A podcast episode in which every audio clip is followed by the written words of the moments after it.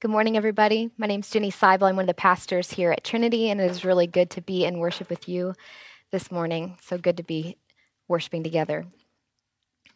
If you missed Matthew's intro this morning, I just want to reiterate a couple of things that he said. Um, and that is just the nature of how we record these services. They're going to come to you. This service is going to come out a few days after we actually record it.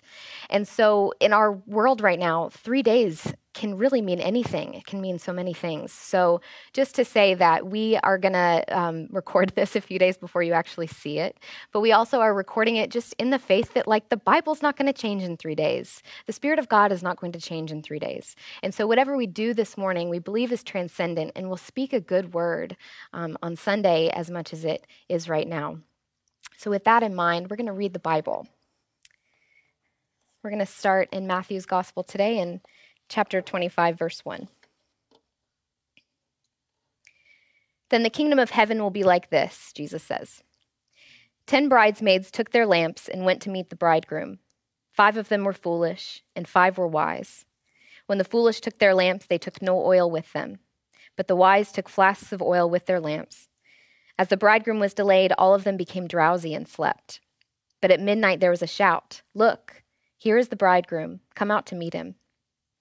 Then all those bridesmaids got up and trimmed their lamps. The foolish said to the wise, Give us some of your oil, for our lamps are going out.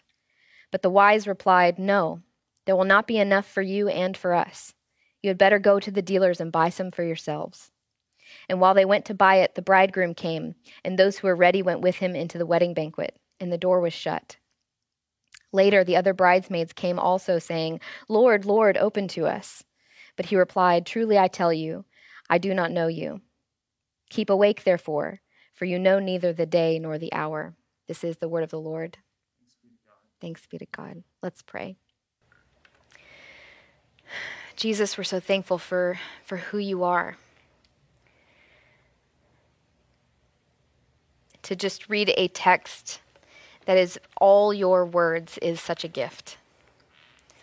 And we acknowledge that these words spoke something into existence when they came out of your mouth, and they're continuing to live and work and move and breathe.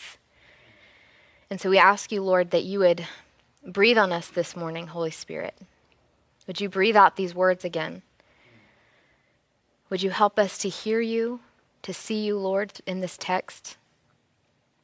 Open our hearts to what you have to say to us. Give us peace in order to hear it, Lord. It's in Jesus' name we pray. Amen. Amen. So, we've been in the Gospel of Matthew for many, many weeks now, and we are at the final collection of Jesus' teaching at the end of this Gospel. Scholars call this the apocalyptic discourse, and that's because Jesus is starting to talk about the end times, something that many of us are either very familiar with or know very little about, or somewhere in between. Um, what Jesus is doing is he's talking about what will happen when he comes back to earth after he has ascended into heaven and reconciles all things to himself. So, he's giving us a, a kind of image image, a picture of what that will look like. He's really answering three questions in this discourse. One, what will this look like? Two, when will it happen? Or, you know, we won't know when it happens. Or three, he's saying, what do we do in the meantime? So, this section that we're reading right now is apocalyptic in that um, Jesus is talking about the end times. What he's, who he's talking to, who apocalyptic literature is always written, written for and preached to, is people in pain people who are waiting, people who are in exile. And so when Jesus speaks these things, he's speaking to people who are living in the midst of great uncertainty. And what apocalyptic literature does and apocalyptic preaching does is it says, despite the uncertainty around you, there is something that is absolutely certain, and it is that in the end, God will come, He will return, and He will meet all your desires in Him. There will be a great day when God does this. This is certain, even when nothing else is. So when we read Apocalypse, we can maybe get a little nervous, but just know that that is the whole point. And that's what Jesus is addressing here. Even this gospel, after the words of Jesus were spoken, and then Matthew starts to write down this gospel that we read today, is written to a people who at that time believed Jesus would have returned by then. And they're their hopes are deferred and they're waiting on him and they're disappointed and some people are even leaving the faith. So not only were these words important when they left Jesus' mouth, but when these words were written down, they were important. And in the same exact way, when they come to us today, at people living in the midst of uncertainty, they're meant to speak some certainty to us. So thank you, Jesus, for that. So, this parable is one of the ones that's asking, What do we do in the meantime? This is the second in, a, uh, in three of three parables that is answering that question, that's talking about faithful waiting, what it means to wait well. Which, if you know anything about Christianity, you know that's a large part of what it means to be a Christian. We're about to enter into the season of Advent where we really practice this and celebrate this form of being a Christian. This is what faith is. It's maturity in faith is waiting well. If you know any children, you know they're not great at waiting. This is a thing that comes when we mature in Christ. So, at its core, boiled down, what this parable does is it's a metaphor for us of what it looks like to be a mature Christian. So, what we're going to do is we're going to look through four movements in this parable that tell a story about what it looks like to be a Christian. So, the first being, we have our five wise women and our five foolish women, which is a phrase I do not like to say, but alas, here we are. So, we have these 10 women, five are wise, five are foolish, and they're going to meet the bridegroom, and they need oil for their lamps. And the text says, As the bridegroom was delayed, all of them became drowsy and fell asleep which is interesting because if you know anything about the Bible, if you've read it for any amount of time, if you've been with these parables, um, you know that falling asleep is the absolute worst thing you can do as you're waiting on the bridegroom, as you're waiting for Jesus. And yet, all 10 of these women fall asleep. And so already I think Jesus is trying to show us something and say something to us. That this parable holds this kind of tension between planning for the future and living in the present, which is what God calls us to. It gives us a vision for the Christian life where we both act now and we wait. We do both of those things. I think a helpful way to put is urgent waiting. That is the posture that we're meant to take up as Christians. Jesus commands us to both be present in this moment and be prepared for the world that God is calling us into, to pre- prepare the way for Jesus' return, to make the earth look as much like the kingdom of God as possible.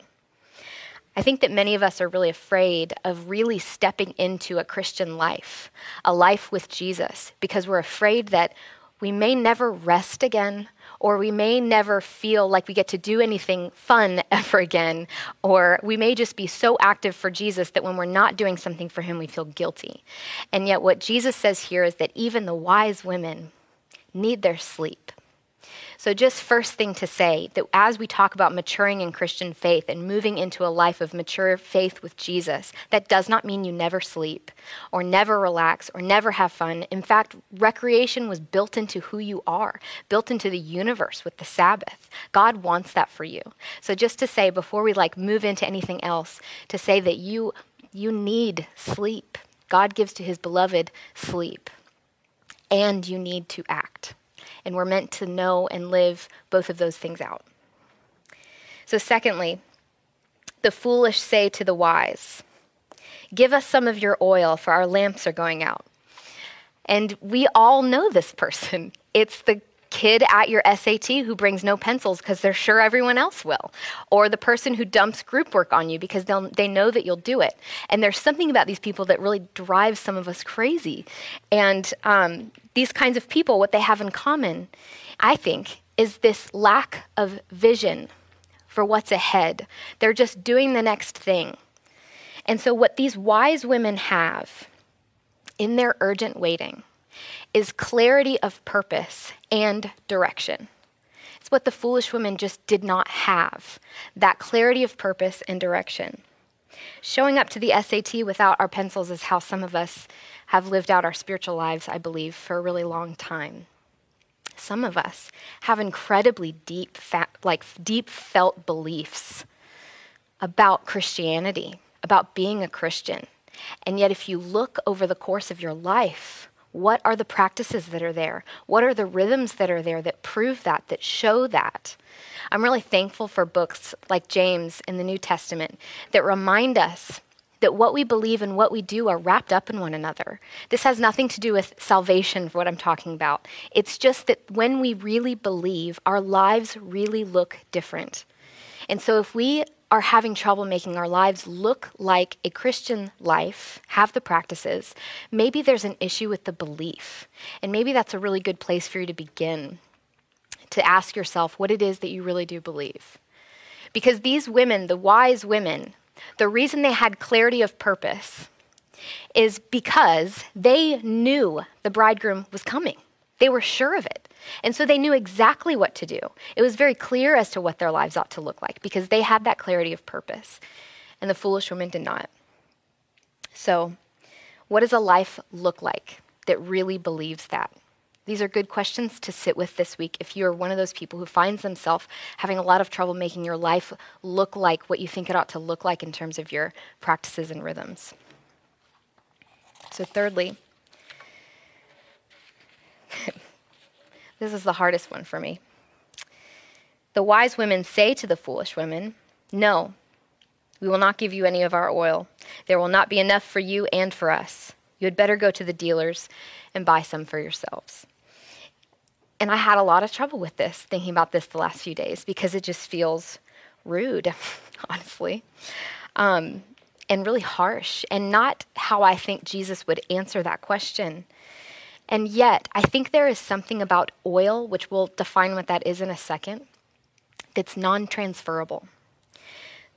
Which is interesting because there is so much that I believe is true of our faith that is transferable. I, in my prayer life, think all the time and pray through um, this story that Jesus tells in Mark's gospel where these friends drag a man who's paralyzed on a mat all the way to the house that Jesus is in. They get him onto the roof, they tear open the roof and lower him in. And once they get them down, they get him down there, Jesus looks at the friends and says, "Your faith has allowed me to forgive this man." And then he heals him. And there's something that's transferable about their faith in that moment and we are called to intercede for one another. We can actually spiritually carry things for one another. I'm sure you've felt that at some point in your life. We can maybe even perhaps through that story have faith on someone else's behalf. But what we cannot transfer to another person is a life lived with the treasures of the Holy Spirit in us. Our deep friendship with Jesus, there is some kind of deep well within us that cannot be transferred to another person. You can reap the fruits of my deep friendship and life with Jesus and the Holy Spirit in me, but you cannot go there with me. I cannot give it to you, offer it to you. This thing about oil is such an important um, metaphor to me that I've been sitting with this week because oil is not water. And I know that's an obvious statement, but water is so important in the Bible and what it does. There's so many images and so many um, times that people talk about water and, and explain what it does for us, and it's such a beautiful metaphor. But oil does something else. Oil is richer and it's more substantial. It does something different than water. Oil, sorry, water cleanses, oil anoints. Water sheds things, oil adds things. There is a richness to oil. In Hebrew, the word shemen, which is a verb, comes from the same root that the, the word oil comes from. And shemen means to be fat, which I love because it's this kind of image of having this like fat soul, a rich soul filled with the Holy Spirit, a deep well of oil and friendship with Jesus that I cannot give to another person. I think all the time about my um, younger brother. I've chosen to take some s- spiritual authority over his life, and he is he is an atheist. And I imagine myself all the time on my deathbed and in in my spirit dragging that man on a mat into the throne room of heaven with me, like on my way out of this world, and hoping that Jesus can look at me and say, Your faith has saved him. And maybe that is true, and I hope that it's true. But what I cannot give to him in this life is the treasures of a life spent with Jesus. They're non transferable. And there is a gift that in the end, what will come is those treasures. They will come at last. Um, but before we go there, let's go to the last point because I'm jumping ahead of myself now. Lastly, the end of this parable, it says, Those who were ready went with him into the wedding banquet, and the door was shut. We talked about a wedding banquet a few years, a few years, that is what it feels like, a few weeks ago. Um, and this is not a metaphor to be overlooked. This is, and I think I wrote this in the midweek reader too, that when we come to a wedding banquet in a parable, it's not just like a side story. It's meant to, as Christians, as people who have come out of this faith of this whole entire book of the Bible, this, this book that is the Bible, we're supposed to see wedding banquet and hear something and see something, be a part of what's happening. It's supposed to give us that clarity of purpose that we ought to have.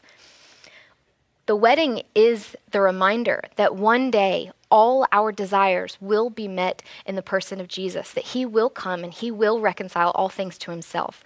All that is in you that has such deep desires that would just do anything to get to get those things, whatever those things are.